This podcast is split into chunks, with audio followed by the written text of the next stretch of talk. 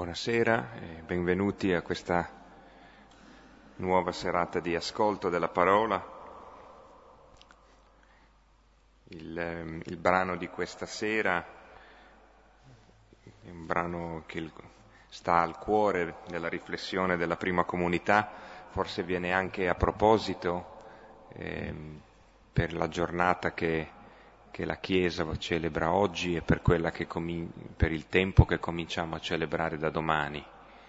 Oggi è la giornata da anni dedicata all'amicizia ebraico-cristiana e domani, 18 gennaio, fino al 25, che è la festa della conversione di San Paolo, è la settimana di preghiera per l'unità dei cristiani. Dunque vedrete che ci sono molti echi che possono aiutare e, e questa settimana a viverla in modo particolarmente intenso. E dico una cattiveria già prima del Salmo. Circa l'unità dei cristiani è un ossimoro, perché se non si è uniti non si è cristiani, come vedremo dal testo d'oggi, quindi preghiamo davvero. Quindi provocatoriamente eh, prendiamo il Salmo 132 e 133. Sono due salmi, ma ci permettiamo di unificarli e di renderli unica preghiera. 132 è quello che comincia con Ecco quanto è buono e soave che i fratelli vivano insieme. E il salmo seguente è la benedizione notturna, il dialogo notturno che termina con una benedizione nel Tempio ecco benedite il Signore, eccetera. Noi li diciamo uno di seguito all'altro senza interruzione.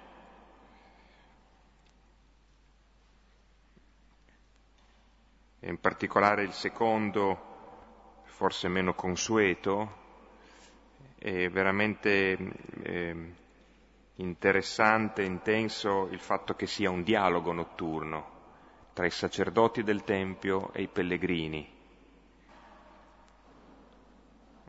cui viene, ehm, viene promessa, viene ehm, chiesta, per, per, i quali viene chiesta la benedizione. E da parte loro i pellegrini eh, contemplano e definiscono i, i sacerdoti come servi del Signore che stanno nella casa del Signore nelle notti, attraversano la notte benedicendo.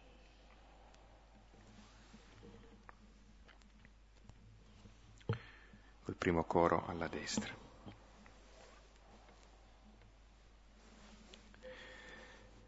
Ecco quanto è buono e quanto è soave che i fratelli vivano insieme. È come olio profumato sul capo che scende sulla barba, sulla barba di Aronne, che scende sull'orlo della sua veste e come rugiada dell'Ermon che scende sui monti di Sion. Là il Signore dona la benedizione e la vita per sempre. Ecco, benedite il Signore, voi tutti servi del Signore, voi che state nella casa del Signore durante le notti alzate le mani verso il Tempio e benedite il Signore. Da Sion ti benedica il Signore che ha fatto cielo e terra. Gloria al Padre, al Figlio, allo Spirito Santo. Come era nel principio, ora e sempre, nei secoli dei secoli. Amen.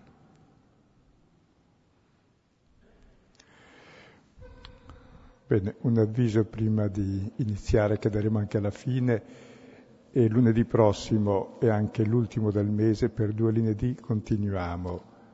Poi il mese di febbraio eh, sono assente, interrompiamo e riprendiamo il primo lunedì eh, di marzo. Il 7, il 7 marzo. Quindi c'è i due lunedì di seguito adesso e poi riprendiamo dopo 28 giorni. 24 e 31. E il testo che leggeremo questa sera è la prosecuzione del discorso di Pietro, al quale hanno chiesto che fare, dopo che Pietro ha parlato il giorno di Pentecoste, la gente si sente trafiggere il cuore scoprendo che il Messia, Dio, è proprio quello che abbiamo messo in croce, allora che fare? E Pietro ha detto cose molto semplici, convertitevi, battezzatevi nel nome del Signore, così sono rimessi i peccati e ricevete lo Spirito Santo. È tutto il programma dell'azione di Dio, cioè che noi cambiamo vita, che ci immergiamo in Lui, che viviamo di Lui, una vita da Dio, che il fallimento e ciò che ci lega finalmente sia sciolto e che riceviamo lo Spirito, cioè la vita stessa di Dio e accogliere la parola e accogliere tutto questo. E questa sera vediamo un testo che ci presenta la prima comunità, così come nasce da questa parola, cioè nuova, il nuovo modello di vita. Ed è un testo che penso ha ispirato le cose più belle all'umanità, che si siano mai pensate, sia dal monachesimo antico, sia tutte le utopie, sia l'attenzione agli ultimi, sia la solidarietà, cioè tutto ciò che c'è di buono al mondo lo si vede qui condensato, tutto ciò che c'è di buono e di bello, di divino. Ecco, non solo la vita bella e buona, ma vita possibile e reale non solo possibile e reale, ma mi dicevi stamattina parlando insieme, oggi comprendiamo che forse è anche l'unica sostenibile. Comprendiamo che è bella perché per altre vie non si vada molto in là. E premetto che non è un'utopia realizzata, che sono i grossi disastri della storia, le utopie realizzate. Le utopie restano più in là. Se credi di averle realizzate vuol dire che hai tagliato la testa alle persone e invece è un'utopia storicizzata, che si vive nella quotidianità, come vedremo, e che va avanti, che non si impone, che è un gesto di suprema libertà, ecco, di persone che hanno capito e che riescono a stabilire finalmente quello che ogni uomo vorrebbe, no? Che il lupo dimori con l'agnello è facile, basta addestrarli, che l'uomo conviva col fratello non ci siamo ancora riusciti, è più difficile. E qui si riesce a far questo, che è il grande sogno, da Caino in poi, che l'aveva fatto fuori. Facciamo il testo. Versetto 42 al versetto 47.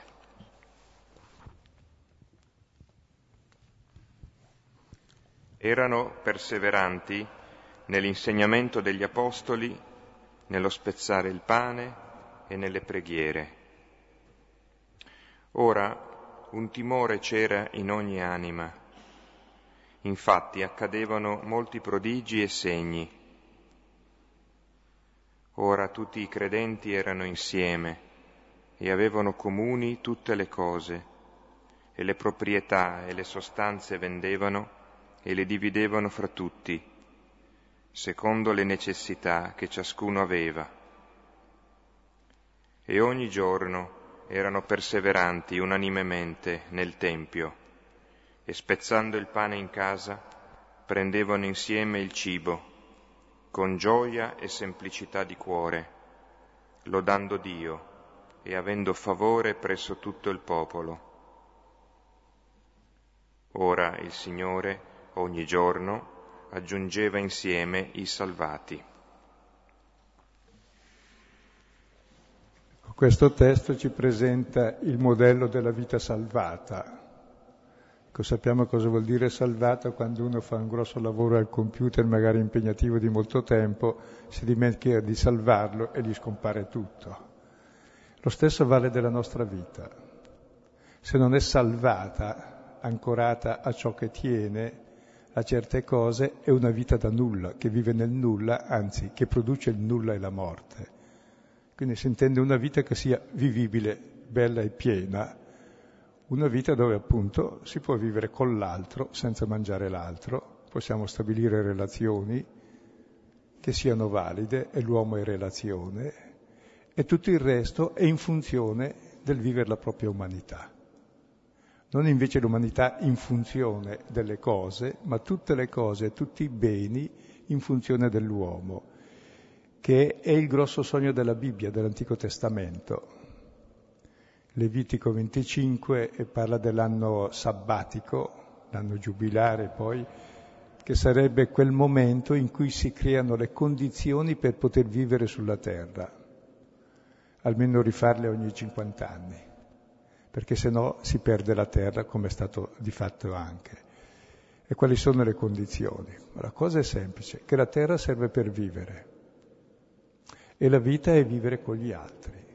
Se invece fai della terra e dei beni l'oggetto di possesso, allora diventi feticista idolatra, sacrifichi la tua vita alle cose e ammazzi gli altri, sperperi i beni e li usi solo per uccidere i fratelli, i quali fanno altrettanto e il mondo diventa un inferno che conosciamo bene e che fa molta notizia. Però non siamo fatti per questo, siamo fatti per una vita bella che qui viene descritta e la vediamo con semplicità.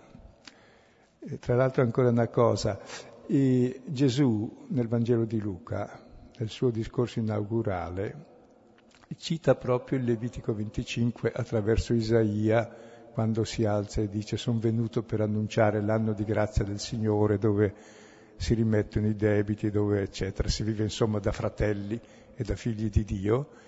E Gesù dice oggi si compie questa parola. Cioè Gesù è venuto per compiere oggi questa parola che c'è da sempre. Ed è l'unica parola che rende possibile la vita, che siamo figli di qualcuno, se no non, non esistiamo, e che siamo fratelli.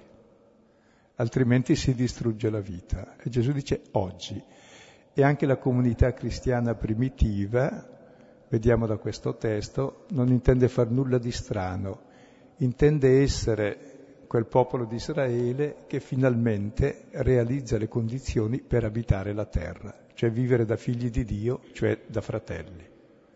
Poi i modi saranno infiniti e qui vediamo i pilastri fondamentali.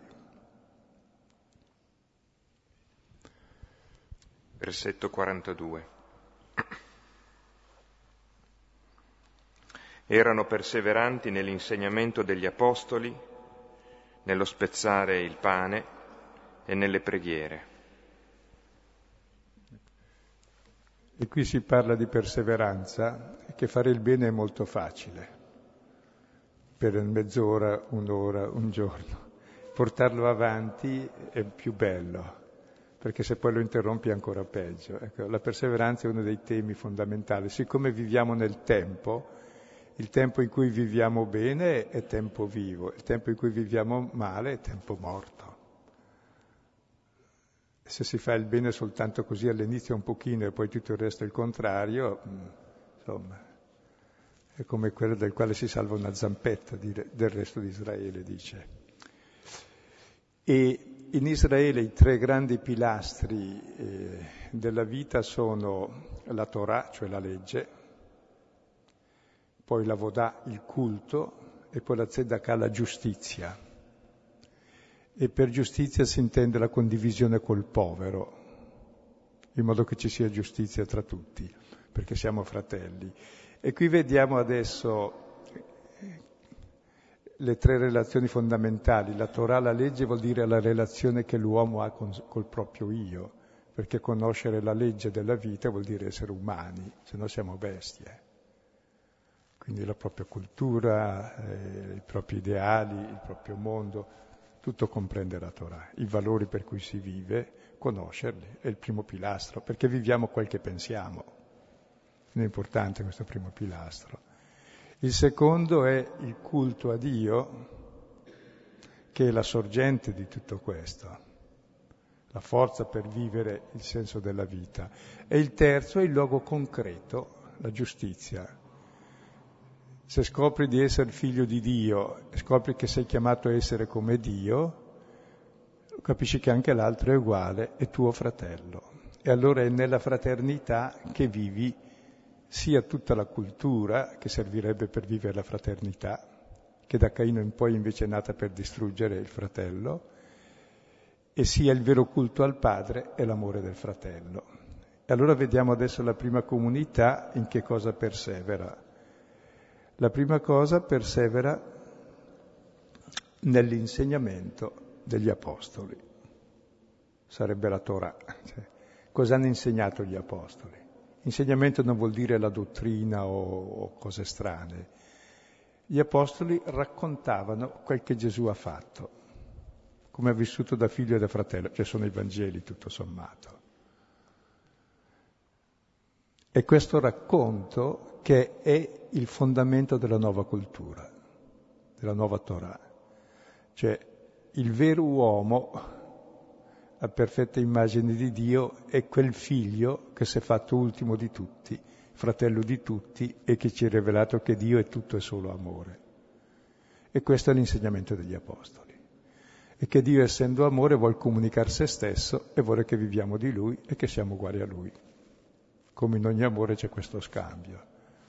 E allora c'è tutta questa dottrina nuova che fonda la dignità dell'uomo, di ogni uomo. Per quanto lontano sia da Dio, per quanto maledetto, per quanto peccatore, ha questa dignità da scoprire.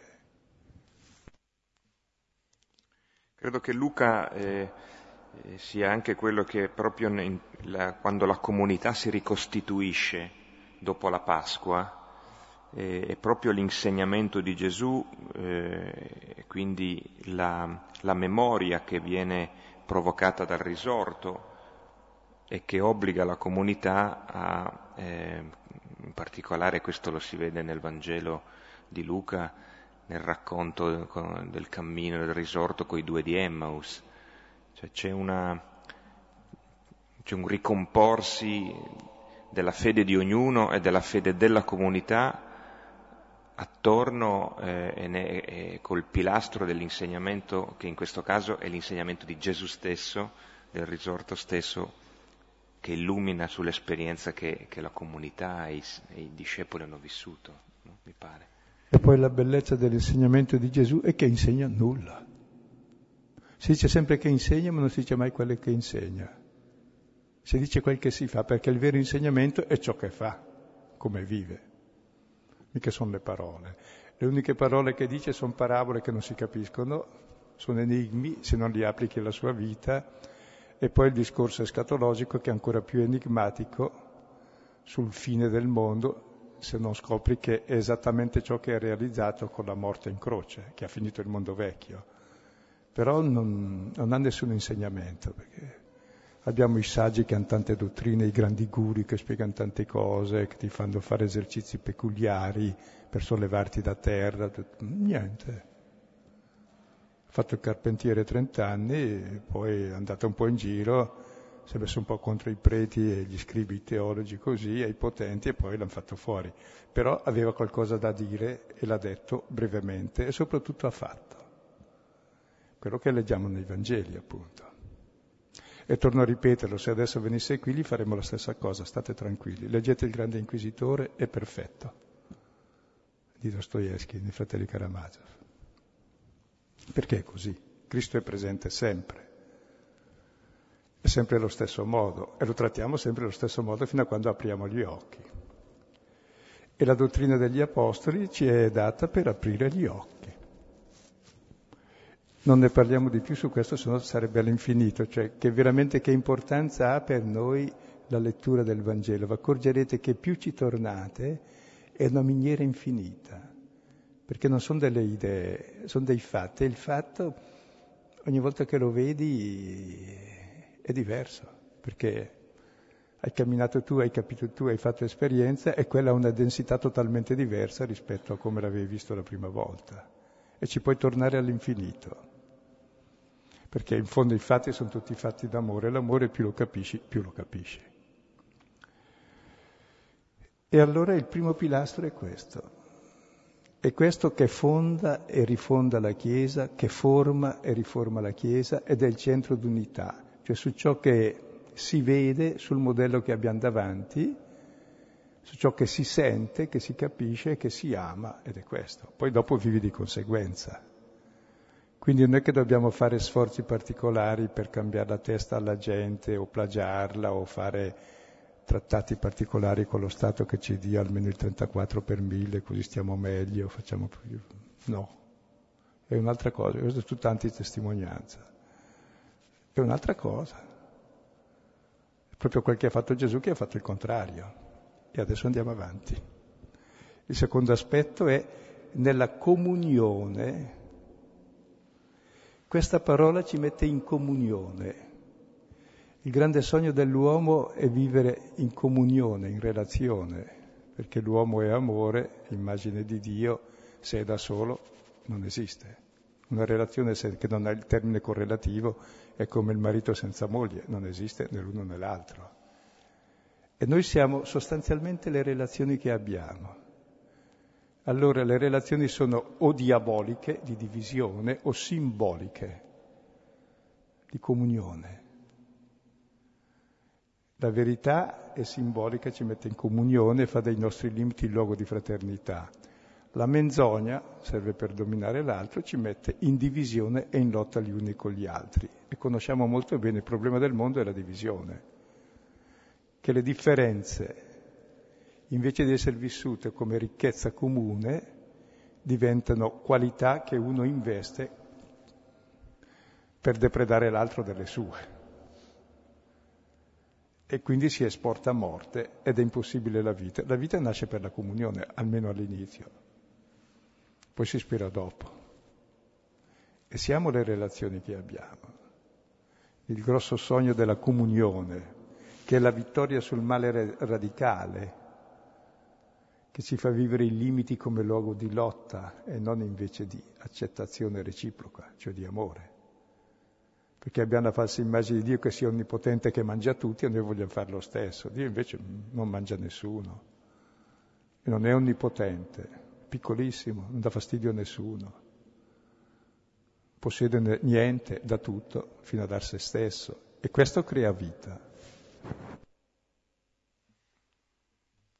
E tra l'altro, scusa, anche quando dicevamo se i cristiani non vivono in comunione tra di loro, è chiaro che è un'assurdità la divisione tra i cristiani, dividerci nel nome di Cristo, addirittura per via di un que, aggiunto al credo, il figliocque. Ci siamo divisi da tutto il mondo orientale in nome dello Spirito Santo che diciamo, ma per dirlo più esattamente deve derivare non solo dal Padre, ma e anche dal Figlio. Per quel e anche ci siamo giocati mille anni di separazione, bisogna essere scemi. Eh. In nome di colui che tutti ci unisce. E se noi non siamo fratelli tra di noi, è chiaro che il mondo non può credere in Gesù Cristo come figlio e in Dio come padre. Guarda, se, se si scannano tra loro, sono, beh, siamo veramente fratelli se ci scanniamo. Ecco, beh, ora che smetta questo proprio è, grida vendetta al cospetto di Dio la divisione tra i cristiani, anche tra gli altri. Eh, ma... Allora... C'è la mm, tradizione mm, ebraica, visto che oggi abbiamo una particolare attenzione alla, a tutta la tradizione, la spiritualità ebraica, è un noto passo del Talmud particolare proprio il Talmud babilonese, che mm, come forse sapete è, è tutto in, anche giocato su discussioni che a noi sembrano ehm, spesso un po' pretestuose, un po' di dettagli non così importanti. E allora, eh, discutendo proprio sulla preghiera, eh, si, eh, si, dice che la, la, la prima preghiera deve essere alla, alla, luce del mattino, al mattutino. E allora si discute quando si può dire che arriva il mattutino, visto che non c'è un'ora per poterlo dire. E allora eh, c'è questo passaggio molto bello, no? che eh, il momento del mattino e quindi si termina la notte, eh, dice non quando si distingue un, un cane da un lupo oppure un olmo da un leccio o qualcosa del genere, sugli alberi non mi ricordo bene, ma quando leggi nel volto di un uomo quello di tuo fratello. Quindi questo è il momento in cui finisce la notte, il momento in cui entra il mattino. Non è ancora finita la notte allora. Notte fonda. Poi il terzo pilastro qui è diviso in due parti eh, nel Nuovo Testamento ed è la Vodà, il culto a Dio, consiste nello spezzare il pane coi fratelli e poi nella preghiera nel Tempio, che sono due cose distinte. Lo spezzare il pane è l'Eucarestia che celebra la comunità cristiana e si celebra nelle case ed è, e fa parte del pasto fondamentalmente. La comunità si riunisce, mangia insieme, il tema verrà ripreso e si fa memoria di ciò che il Signore, prima di morire, ci ha lasciato come tradizione. Cioè voi fate questo in memoria di me, fate come io ho fatto. Lui cosa ha fatto? Ha preso il pane, ha benedetto, ha spezzato e ha dato, dicendo questo è il mio corpo. Che il nuovo stile di vita, il pane simbolo della vita, addirittura del corpo mio, tu tutto ciò che hai l'hai preso, benedici e ringrazia Dio, è tutto dono, è tutto amore. E allora se tutto è dono d'amore, l'amore vive se sai condividere e amare e dare. Ed è l'unico circolo possibile di vita, è quello che celebriamo nell'Eucarestia, ed è la vita di Dio, dell'amore tra padre e figlio, ed è l'unica vita possibile anche tra di noi, che riceviamo la vita perché nessuno se l'ha fatta da sé. E la conserviamo se la sappiamo dare, se sappiamo amare, se no la distruggiamo in noi e negli altri. Quindi nell'Eucaristia celebriamo il, la sintesi del nuovo stile di vita, ma anche la sorgente, perché realmente abbiamo ricevuto questo pane, questo corpo dato per noi. Il cristianesimo è tutto il corpo di Gesù, è il protagonista del Vangelo. È in quel corpo che conosciamo Dio. Fuori da quel corpo non conosci Dio, sono tutte fantasie orribili che facciamo noi. Quel corpo che è dono di sé, che noi viviamo, siamo corpo quel corpo che è stato dono con un amore più forte anche della morte. Quello rivela Dio e rivela anche l'essenza dell'uomo che così vince la morte.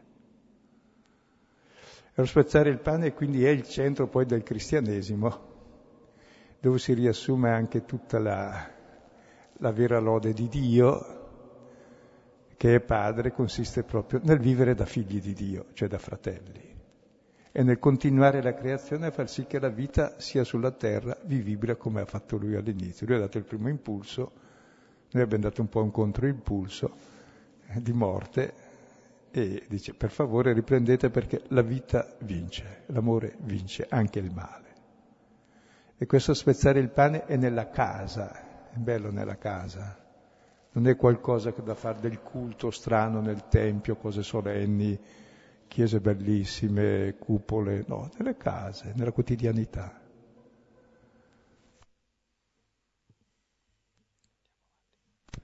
E la preghiera nel Tempio invece, perché sono giudei, giustamente c'è il Tempio, anche noi andiamo in chiesa, anche a San Fedele, però, Cristi- eh, però non è che eh, viviamo il nostro cristianesimo qui, lo viviamo fuori nelle nostre case, se no è una pia illusione venire qui. Sì, poi è segno anche eh, come dire, storicamente che la comunità cristiana dei primi tempi si percepiva perfettamente in sintonia con la, la, la, la modalità e, e, lo spirito ebraico.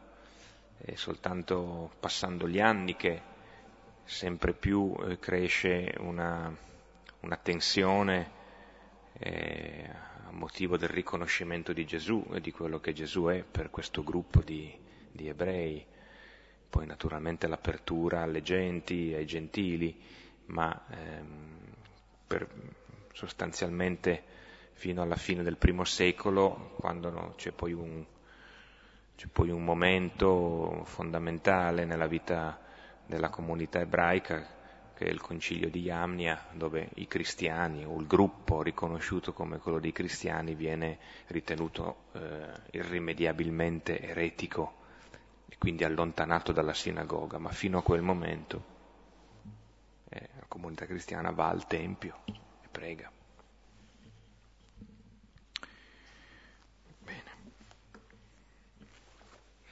Ora, ora un timore c'era in ogni anima. Infatti accadevano molti prodigi e segni. Ora tutti i credenti erano insieme e avevano comuni tutte le cose e le proprietà e le sostanze vendevano e le dividevano fra tutti, secondo le necessità che ciascuno aveva. Ecco, questo testo credo è molto noto e descrive poi la quotidianità di chi fonda l'esistenza su questi tre pilastri. Ecco, il primo che c'era un timore ma non il timore nel senso di paura, ma quel timore che è principio di sapienza, il timore di Dio, perché accadevano molti prodigi e segni. Ora qui non si dicono i prodigi e i segni, si dice niente. Non è come il giorno di Pentecoste in cui eh, questi parlavano lingue strane. I prodigi e i segni che si vedono cosa sono? Semplicemente che la gente sa vivere in comunione e comincia ad avere le idee un po' più chiare perché stiamo al mondo, che è possibile vivere da fratelli, dove per comunione vedremo non si intende che stavano tutti insieme, se erano 3.000 non ci stavano, non c'era la Basilica di San Pietro ancora, neanche il Duomo. Poi ci abbiamo fatto sulle chiese, mentre invece la comunità, cioè vivevano anche a casa loro, ma l'essere insieme è un'altra cosa, non è solo il vivere insieme. Vedremo eh, meglio dopo. E il vero segno e prodigio prodigio è qualcosa che richiama l'attenzione, il segno che indica un'altra cosa, ecco. Il vero segno e prodigio che indica la novità è il fatto che si stia insieme, vuol dire che siamo figli di Dio e che siamo fratelli tra di noi, e questa è la realtà dello Spirito Santo. E questa gente che ha ricevuto lo Spirito Santo non fa cose strane di parlare in lingue, far profezie, far miracoli, magari li farà anche, ma non vale niente quello. Quel che vale è che fa questo tipo di vita, questo è il vero miracolo vivono la vita nello spirito, nell'amore, nella gioia, nella pace, nella pazienza, nella benevolenza, nella fedeltà, nella mitezza, nella libertà. Galati 5:22. E questo è il vero prodigio, una vita bella, una vita da Dio. E, ed è bello che questa vita è nella quotidianità ed è senza rumore perché il giorno di Pentecoste c'è stato tanto frastuono perché lo Spirito Santo era fuori, doveva entrare a sfondare le porte e ha fatto un po' di rumore, come anche quando Mosè ha ricevuto la legge, tuoni, lampi. Ma quando Elia va sull'Oreb per riscoprire la legge, niente. C'era il fu- terremoto, non era lì, fuoco non era lì, vento gagliardo non era lì. E dov'è Dio allora? Nella voce del silenzio. Cioè quando è dentro non fa più rumore, ti dà un nuovo stile di vita, nella pace, nella serenità. Ed è fondamentale questo, perché uno cerca sempre gli entusiasmi, no? Non cercare gli entusiasmi. All'inizio ci può essere, poi c'è qualcosa di più bello. Non è l'entusiasmo in senso banale, ma è proprio vivi e respiri in Dio la vita quotidiana, e questo è l'entusiasmo. E continui a viverla. E si dice che i credenti erano insieme, non nello stesso luogo, non necessariamente, avevano in comune tutte le cose, probabilmente il loro essere insieme era soprattutto, sono insieme nella dottrina degli Apostoli, si sentono in comunione, si sentono fratelli di, tra di loro e di tutti gli uomini. E poi hanno capito anche una cosa, che tutte le cose servono per vivere la fraternità, non per ucciderci. E allora ecco questo, finalmente che si torna al corretto uso del creato. Tutto è a servizio dell'uomo, tutto è a servizio della vita e della gioia, non della morte, non della divisione, non della lotta, non della sopraffazione, non della menzogna, ma di questa verità elementare. E loro la vivono.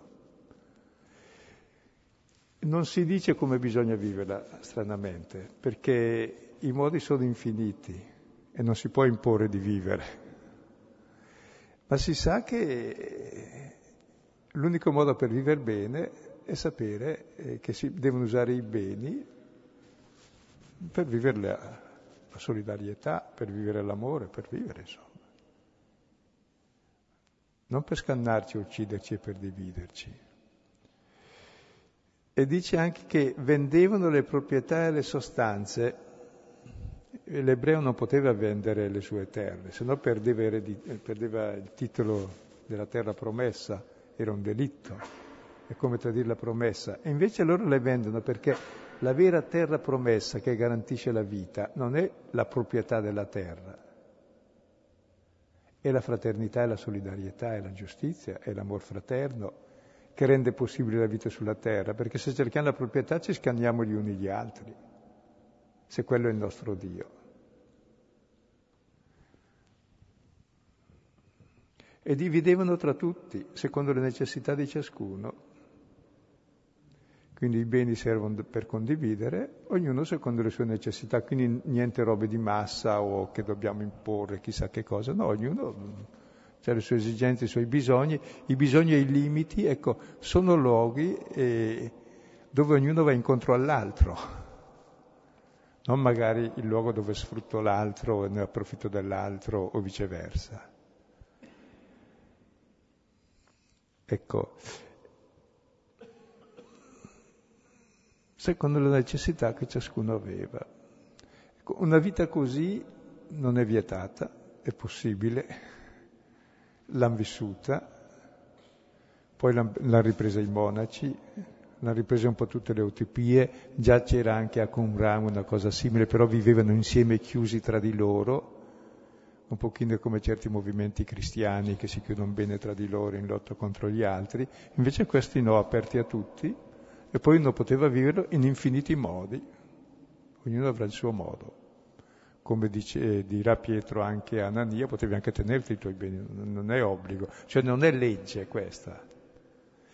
Difatti quando si è imposta l'utopia per legge negli stati socialisti è stato un disastro, non può essere imposta. Questo per maturare solo da una coscienza di una maturità umana in cui capisce che i beni servono per vivere, non per sacrificarci la vita. Poi il modo sarà da inventare ogni volta, ma è possibile. Ed è bello vedere che appunto lo spirito si fa carne, diventa il modo di gestire i beni, gestire i beni della terra, perché è sui beni della terra che si giocano i beni soprannaturale, perché in fondo eh, quelli soprannaturali non li ha visti, ma la fraternità la vivi nella realtà de- delle cose. Mm.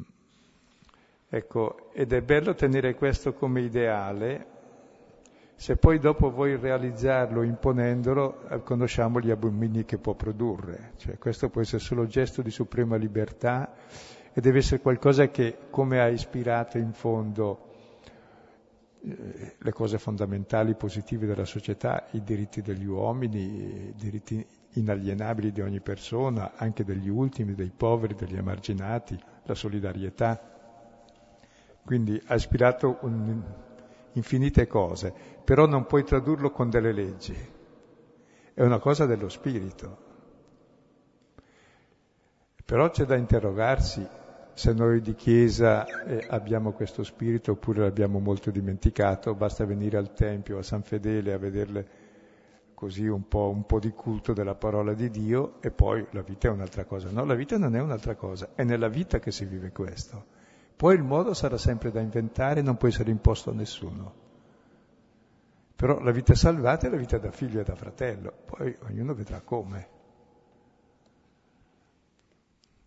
Una cosa anche che eh, mi risulta scandalosa è come c'è gente che si richiama al cristianesimo e sono razzisti, escludono la gente, cristiani che hanno appoggiato dittature, cristiani fior di cristiani, anzi organizzazioni cristiane potentissime, i veri ordini religiosi moderni, hanno appoggiato tutte le dittature dell'America Latina e altrove. Cioè questi non li capisco. Così anche in cerca, siccome avere potere, di almeno un 8 per mille anche noi di briciolo, è ridicolo. Ma gli do tutto io, mica prendo. Il nostro potere è un'altra cosa, è il potere di dare e di amare. E ciò che dai è tuo per sempre. Se non sbaglio diceva anche il Corano, ma è, evidente. Ecco, questo qui ha ispirato le cose migliori nella Chiesa e deve continuare a ispirarle anche con molta fantasia. E anche persone preparate devono vedere come, per esempio, anche nell'organizzazione del lavoro, della società, dell'economia, queste cose vanno rispettate, perché è in gioco anche la possibilità di vita sulla terra eh, se, non si queste, se non si rispetta l'uomo, in fondo. E vuol dire che in fondo tutta la cultura umana, da quella economica a quella politica, a quella filosofica, tutte, serve per usare i beni che esistono, e i beni sono tutti materiali, diventano culturali quando li conosci, per l'uomo, per il fratello, per vivere le relazioni, non per metterci in lotta. Quando è che impareremo questa cosa? E questo il cristiano deve davvero e viverla e proporla anche. Gandhi si sarebbe fatto cristiano se i cristiani avessero vissuto queste cose, dice. Bene, adesso vediamo il finale.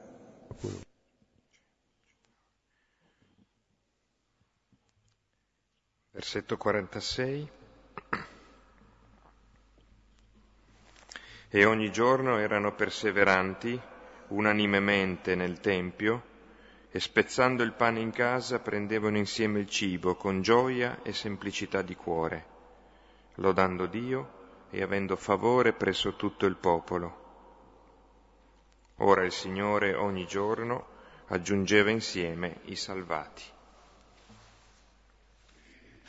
Comincia il verso 46 ogni giorno, termina l'ultimo ogni giorno.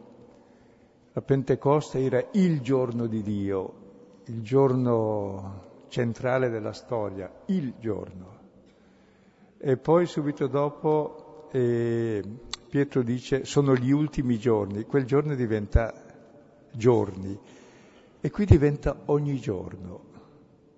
Cioè siamo chiamati a vivere il giorno, che è unico giorno, è il giorno di Dio, della sua venuta, viverlo ogni giorno. Quando? Oggi. Allora vivi vita piena, perseverando nell'oggi. Non domani. In genere viviamo sempre domani faremo, domani no, domani no. Oggi, ogni giorno cosa facevano? Eh, unanimemente nel Tempio, in quanto giudei, riprende i temi, poi spezzavano il pane in casa, in quanto cristiani, la memoria della passione di Cristo, del suo corpo dato per noi, poi prendevano insieme il cibo. Ecco, mangiare insieme è il gesto che fa la famiglia.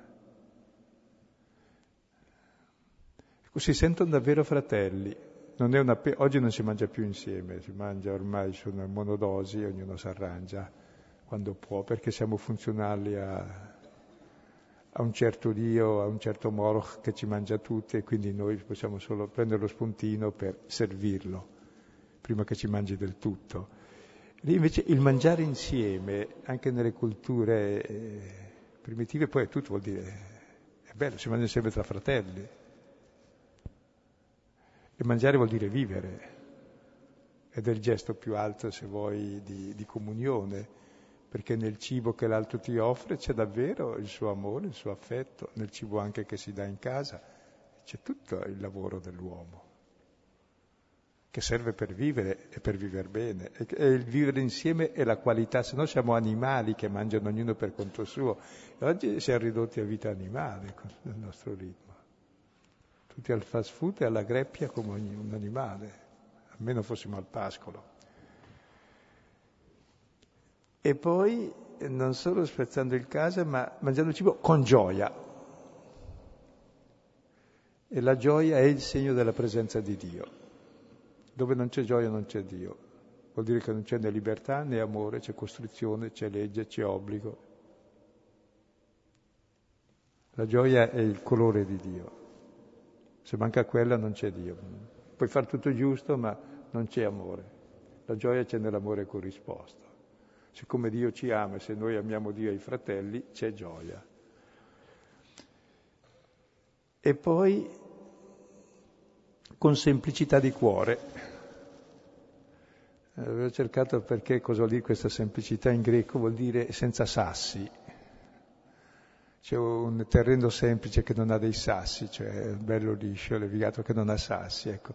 È un cuore che è un po' viabile, non è impervio, cioè un cuore che lascia entrare l'altro, un cuore sensibile, dove ognuno davvero è, non ha da, tante cose da nascondere, tanti inciampi da mettere all'altro. Ecco. È bello questo cuore che è fatto così, senza sassi, senza intoppi o senza essere un sasso unico.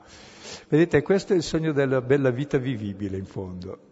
Essere unanimi, mangiare insieme, con gioia, semplicità di cuore, lodano Dio, l'Eucarestia, tutta la vita è un po' un alleluia, un'Eucarestia, ringraziamo Dio dei suoi doni e hanno il favore di tutto il popolo.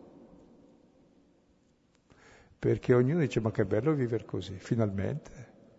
È il grande sogno vivere questa pace, questa armonia. Era anche il grande sogno dei filosofi, degli epicurei, degli stoici, anche di Pitagora, anche dell'utopia di Platone, fondata sulla filia, sull'amicizia, però era un po' un club di, di eletti, dei filosofi, che potevano permettersi perché avevano gli schiavi che lavoravano per loro, se no non potevano fare i filosofi. Mentre qui è aperta a tutti, è aperta a tutti questa possibilità di vita. Ed è bella questa lode di Dio e il favore del popolo, sembra come nel Natale, gloria a Dio nell'alto dei cieli e pace in terra. Finalmente c'è la gloria di Dio e la pace tra gli uomini. Vuol dire che in questa, sono le parole che Luca usa nel Natale, in questo stile di vita nasce l'uomo nuovo, ma nasce anche Dio sulla terra. È veramente visibile Dio. E poi termino, ogni giorno il Signore aggiungeva insieme i salvati. Cioè questa vita è già salvata e chi entra in questa vita non è solo, non è che se la inventa, è un corpo che cresce armonicamente, eh, in comunione l'uno con l'altro, di gente che capisce che è bello vivere così. Ed è opera del Signore, non è che dobbiamo fare propaganda, avere molti mezzi per persuadere la gente, no, è vivendo così che la gente capisce.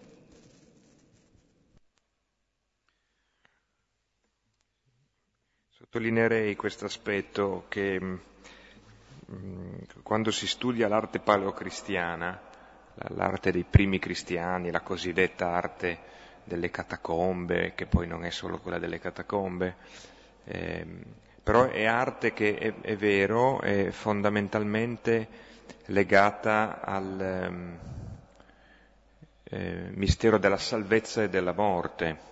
Allora, quello che differenzia e che colpisce il mondo pagano eh, anche nel confronto artistico è come sia eh, questa nuova fede che, che, che eh, prende sempre più piede nell'impero, sia eh, un'arte che esprime un atteggiamento molto diverso verso la morte, che viene vissuta come un passo eh, gioioso fondamentalmente. Questa, questa cosa colpisce, turba e attira nello stesso tempo. Allora forse, eh, senza andare a fare molte altre cose necessarie, che sono discorsi storici, filosofici, artistici, però alla luce di questo testo mi chiedo se eh, è proprio in questa vita eh, vissuta così che si esprime già una sconfitta della morte, così come viene ereditata dalla, dal mondo pagano e che sperimentiamo eh, noi anche nel nostro cuore come, come, difficoltà poi ad aprirci invece alla gioia, alla speranza di una vita che è promessa che, ed è una promessa luminosa, ma che si esprime già in uno stile di vita così, che è già una vita salvata, appunto, come dici tu come dici tu Giovanni, 1 Giovanni 3,14, sappiamo che siamo passati dalla morte alla vita perché amiamo i fratelli. È proprio la vittoria sulla morte questo stile di vita ed un nuovo rapporto con la vita. Ecco, dicevo, questo testo è, è il più bello specchio, in fondo, della parola che abbiamo. Sono le beatitudini realizzate dove il povero, finalmente il regno è suo, l'affamato è saziato, il piangente è nella gioia, cioè, è il mondo raddrizzato, come tutti lo vogliamo. Insomma. È il grande sogno del lupo e dell'agnello, e, e l'orsa e la vacca che passano insieme, e il bambino che gioca con le vipere, sul, con l'aspide. Cioè, un mondo riconciliato, l'età dell'oro, ecco. Ma l'età dell'oro non è qualcosa di strano, con le bestie è facile, almeno chi ci riesce, e, e coi fratelli. Ognuno di noi c'è una bestia accovacciata dentro come Caino, che è semplicemente la nostra paura. Il nostro non riconoscere il fratello. Caino vuole essere l'unico, per questo ammazza il fratello. Chi vuole essere l'unico ha già ammazzato gli altri. Invece ed è solo, e quindi è morto. Mentre invece, appunto, riconoscendo il fratello, vivo. E nasce questo tipo di vita che poi deve organizzarsi come vita anche dopo duemila anni, quel che c'è di buono ancora, se non scompare presto, eh, ne, nelle leggi che abbiamo di solidarietà, di civiltà, di rispetto dell'altro, eh, di verità nelle relazioni, ecco, viene fuori da questo tipo di, non certo dal potere, il potere ci tiene da sempre a mentire e a dominare, insomma mentre invece qui c'è una relazione nella verità e nella comunione che porta vita ed è bella. E dobbiamo farci carico di questo perché sennò è proprio brutto vivere, scusa. E invece è bello.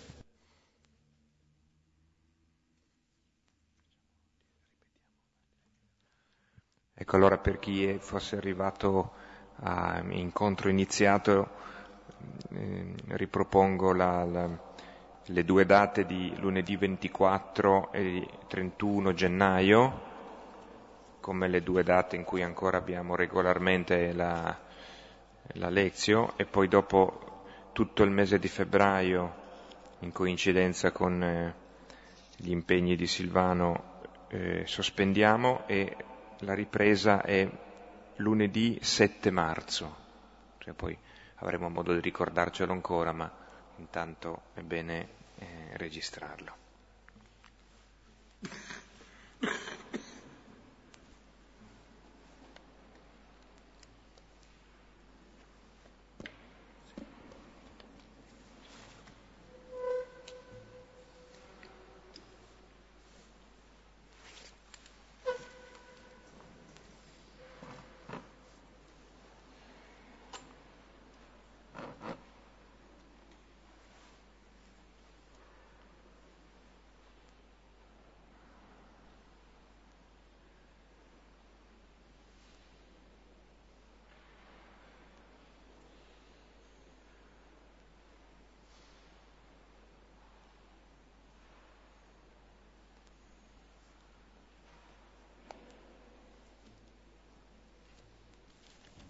Bene, allora comunità che mette in comunione anche le risonanze.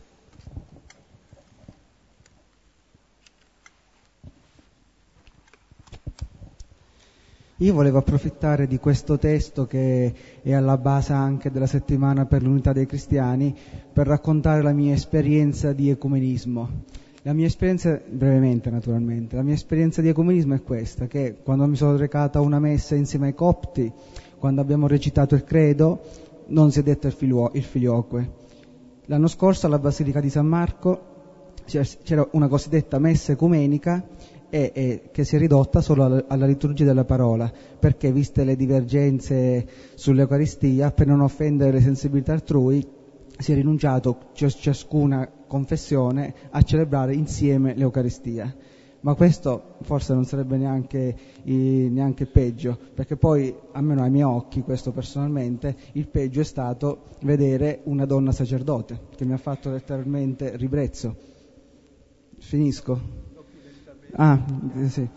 E tant'è vero che quando si è avvicinata per lo scambio della pace, cioè, non, non, riuscivo proprio a, a, a, scambiare la pace con questa persona. Cosa volevo dire? Cioè, che, che, la domanda è questa, che ecumenismo è quello che costringe le diverse eh, confessioni a rinunciare ciascuna a una parte della propria identità? Inoltre, io penso che per la Chiesa cattolica, la Chiesa universale, l'ecumenismo è quello, cioè quello lo concepisco come la cetibus anglicanorum. Proprio ieri sono stati accolti tre, tre vescovi sacerdoti senza che questi hanno rinunciato a, tut, a, tutta la loro identità, a tutta la loro storia, neanche alle loro mogli hanno rinunciato. Penso che la, cioè, l'unica strada ecumenica che riesco a, a vedere è quella. Bene, hai parlato Dico qualcosa molto... di sbagliato? Sì, ho capito poco perché hai parlato molto veloce e io sono sordo, poi chi risuona. Però se ho capito bene che l'ecumenismo è se uno rinuncia a ciò che crede lui, io credo più a nulla se ciò che credo mi divide dal fratello. Le lucubrazioni dei teologi se le tengono i teologi. Tant'è vero che il simbolo apostolico non c'è il qui ed è bellissimo, basta recitare quello. Si è recitato per mille anni perché non continuare a farlo che poi un teologo ci mette il qui e l'altro non ce lo mette, ma dicono la stessa cosa perché i teologi sono specialisti nel dire che l'altro sbaglia, ma dico essere un po' intelligenti in queste cose, le idee mica sono la realtà. Per esempio, mi hai notato che dei preti quando danno la benedizione dicono ti benedica Dio che è Padre, Figlio e Spirito Santo. Io ogni volta inorridisco perché è un'eresia di, di modalismo, quel che. Vuol dire che il modo di essere Dio si specifica in tre cose, ma eh, sono tre attributi di Dio e quindi è il modalismo, è sebellianismo se vuoi, anche ci sono varie forme, ma l'altro non lo sa e vuoi che uccida il fratello perché dico, dico guarda, fai la formula quella normale che è più giusta, ti benedica Dio, Padre, Figlio e Spirito Santo, dove sono apposizioni di Dio e non predicati di Dio. Ma sta lì a poi a uccidere il fratello perché non mette la virgola e mette un che, magari glielo spiego, ma non sto lì a capigliarmi. Tanto più che c'è sotto qualche motivo più profondo, perché non è che pensiamo la stessa cosa, però dicono non avete, non è lecito mettere una cosa in più a quello che già c'era prima e che portiamo avanti da secoli perché l'avete pensata. Sappiamo che è vero, ma tante cose sono vere, ma mica occorre. Lo Spirito Santo non va in tilt se non gli metti il que lo sa che può amare il padre, il figlio e il figlio e il padre, sa che l'amore d'ambedue si è sempre detto dappertutto, dai Vangeli e in tutte le teologie. Quindi diciamo quel che, non le nostre definizioni dogmatiche, ma quel che è la storia, è molto più sicuro. Su quello non ci si scappa. Difatti, di fede sono i fatti, mai le spiegazioni dei fatti. E quel qui è sbagliato perché è una spiegazione, vuoi spiegare anche la Trinità è dogmaticamente sbagliato fare, credere che sia di fede la spiegazione, lo sai, no? Scusa, eh, di, faccio il teologo stavolta, ma, non, eh, ma è sbagliato appunto. Quello che ritengono di essere ortodossi sta sbagliando dogmaticamente, confondendo le loro idee con la realtà. La storia è il dogma, i fatti salvifici, poi l'interpretazione varia purché non neghi il fatto e ognuno ha la sua comprensione ma adesso lasciamo lì, perché è ridicolo per un que.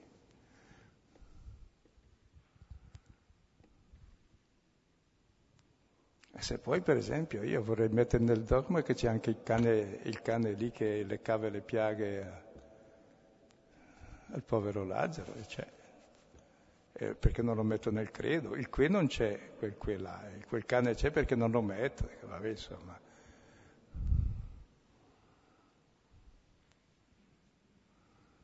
A me piacciono i cani, per cui...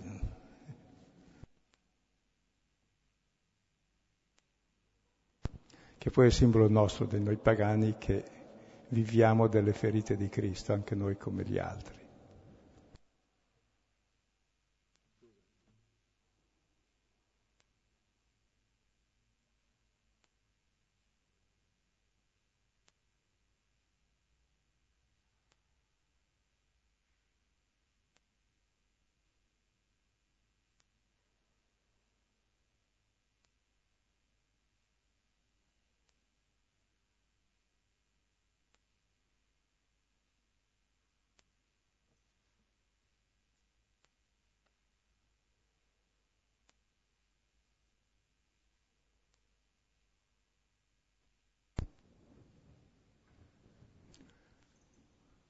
Avevo già accennato quando c'era il concilio di Basilea, poi Costanza e poi Firenze, in cui si trattava di questi problemi e il Cusano non aveva risolto il problema ma erano abbastanza vicini.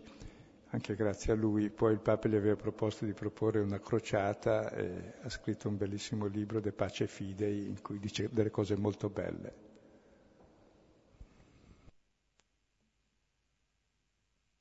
Adesso non le ripeto, le ho già dette altre volte.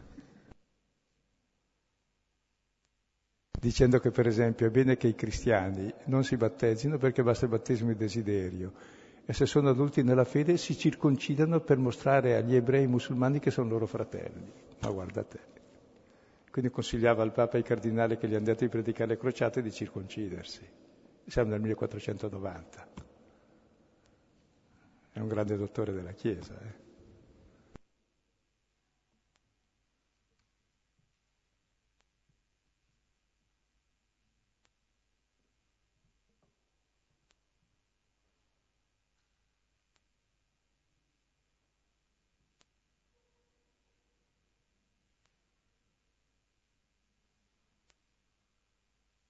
Però vorrei che parlassimo di cose più serie, cioè del testo.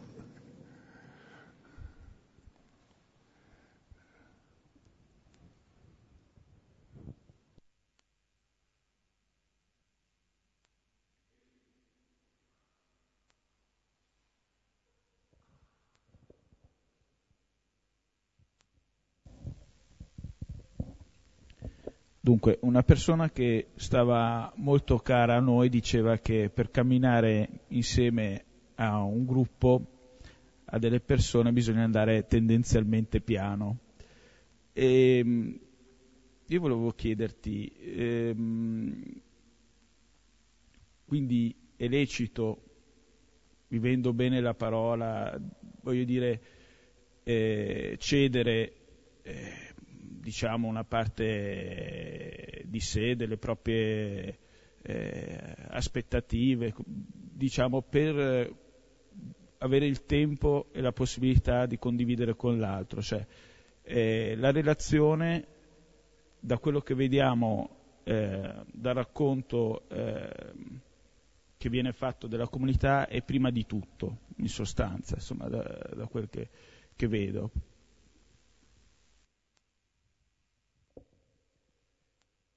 E penso che il problema eh, si può impostare, qui è impostato in modo diverso, che cioè non è che devono fare delle cose, nascono perché è bello far così. Io diffido molto quando uno si mette d'impegno ad applicare il Vangelo, Dio mio, me lo stravolge.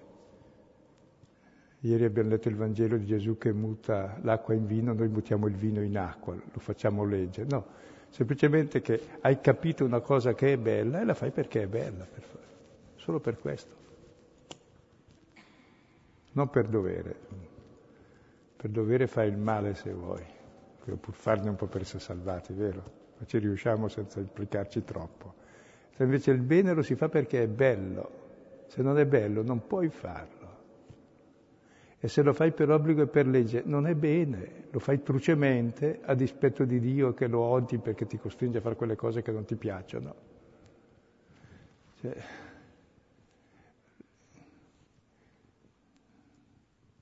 il Vangelo non è una proposta dura, no, se la tenga se è una proposta dura, è una cosa bella, se la trovi bella falla, se la trovi dura non l'hai capito, oppure hai capito il contrario. Io troverei duro, per esempio, fare un tipo di vita dove ci si scanna, ci si uccide, ognuno sta lì a tenersi per sé, non sarebbe neanche iniziata la vita. Quel che c'è di buono al mondo è perché sostanzialmente queste cose ci sono anche se non ci accorgiamo. Eh.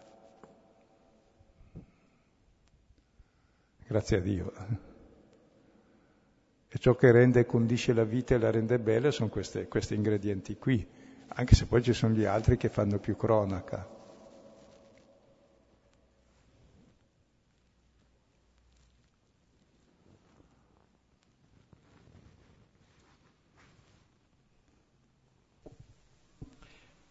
Eh, la perseveranza, volevo sentire come c'entra con questo discorso della gioia e della bellezza, perché perseveranza vuole anche energia da spendere e fatica. E quindi la fatica in relazione alla gioia. Mm. Sì. Primo. Secondo, la, eh,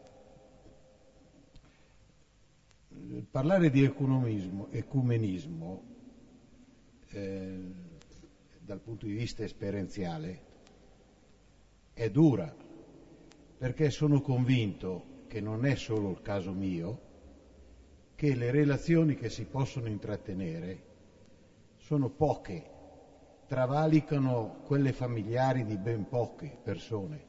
Se devo fare un numero, 20 persone sono in relazione con il sottoscritto, forse 25.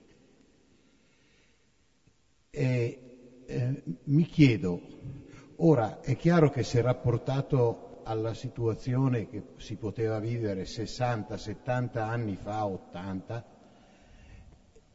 25 persone erano tantissime, era il mondo intero. Adesso ti sei costretto a, in un ambiente travalicare il quale diventa difficoltoso, non ne hai le energie, non hai lo strumento, se non quelli, gli strumenti generali che non portano ad una relazione vera, ma portano, se va bene, a un'informazione. Ecco, ponevo sto, sto fatto. E rispondo un pochino prima alla prima domanda della perseveranza, perseveranza nella gioia, quindi eh, la fatica del fare il bene. Spiego, a me piace andare in montagna, ci vuole perseveranza, ma mica ci vado per dovere, ci vado perché mi piace ed è bello e fa bene ed è la cosa migliore che faccio. E fai fatica se non sei allenato allora fai un po' di fatica e poi vedi che ti dà gioia quella fatica perché ti allena e ti fa star meglio. Quindi non è che la gioia contrasta alla fatica, anzi, il male non fai nessuna fatica buttarti dal decimo piano, ma non c'è grande gioia né nel farlo né nell'atterraggio. Mentre invece anche la fatica di un lavoro ben fatto dà molta gioia, lo fai volentieri anzi ti rende forte, se no sei una banderuola che non farà mai nulla nella vita, fa, sei, eh, così insomma, va a capriccio e si distrugge perché non ha nessuna gioia profonda. La gioia ti, è il motore di tutto. Difatti Matteo 13,44 parla dell'uomo che lavora nel campo che non è suo e trova un grande tesoro. Allora cosa fa? Non è che va a casa e dice guarda, moglie mia, siamo sfortunati, ho trovato un tesoro, dobbiamo vendere la casa per comprare il campo. No? Pieno di gioia va e vende tutto perché c'è un tesoro infinito lì. Il campo non è suo, vende la casa per avere quel campo dove c'è il tesoro. Il motivo è la gioia di ogni azione positiva. Hai mai visto fare del male con gioia tu? No. Quando sei contento fai del bene a tutti, quindi e quando fai troppa fatica, riposa un po', allora di che hai bisogno di riposare, oppure allenati meglio se sei pigro. Circa l'ecumenismo, adesso non ho capito bene, ma le relazioni, capisco che oggi sono eh, spesso virtuali e per cui non sono non relazioni, però ci sono mezzi anche possibilità di relazione anche maggiore, per cui penso che l'uomo, in fondo, ognuno deve trovare il modo di vivere le relazioni con gli altri e ci si riesce. E l'ecumenismo oggi si impone anche nelle differenze, perché mica dobbiamo essere uguali, eh? Mica tutti devono pensare come cattolici romani vaticani, no? Noi siamo cattolici ambrosiani qui, per esempio, che hanno un'altra teologia, un'altra liturgia. E gli altri, altri ancora e gli altri maroniti anche. Abbiamo chiesto a padre Kolbenbach come pensa lei come cattolico romano su questo. Dice, io mica sono cattolico romano, io sono cattolico maronita, perché lui è maronita. E dico, mica abbiamo venduto la testa all'ammasso. Se uno non tollera la minima differenza è una scarsa identità. Se non accetta neanche che gli uomini e le donne sono diverse, non nasce più nulla al mondo. Cioè, L'identità è la differenza e va accettata.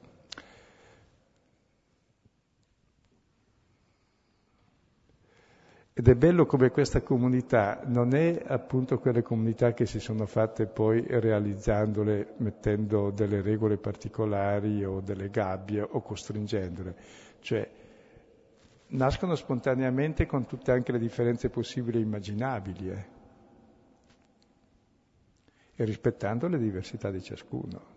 Non, voglio dire, non sono un gruppo di Ciellini o di altre organizzazioni cristiane o di bravi scout, che dico la più sana, che devono fare quelle cose lì. No, sono persone normali, che possono stare insieme nella normalità, nella loro differenza, come dovrebbe essere. E non accettare la differenza è il grave peccato proprio eh, di tutte le relazioni. Cioè, il bello di questo testo che ci rende come Dio è che le necessità, i limiti, anche il comune peccato, voi avete crocifisso e anche noi, ci rende fratelli perché il nostro limite è il luogo di comunione e anche dove nel limite c'è peccato, come c'è stato e c'è sempre, diventa luogo di perdono. Per questo è possibile vivere da, da umani. interrompiamo qui per questa sera.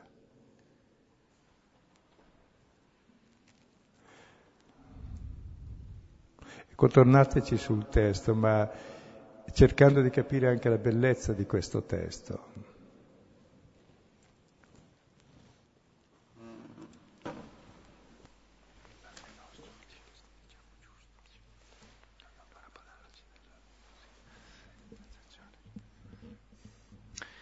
Allora concludiamo con il consueto eh, momento finale del Padre nostro, eh, magari da stasera ci abituiamo a fare nostra questa eh, nuova traduzione che poco per volta entrerà anche nella liturgia, cioè il non abbandonarci nella tentazione invece del più consueto eh, non indurci in tentazione magari ci sbagliamo, però insistiamo e prima o poi ce la facciamo.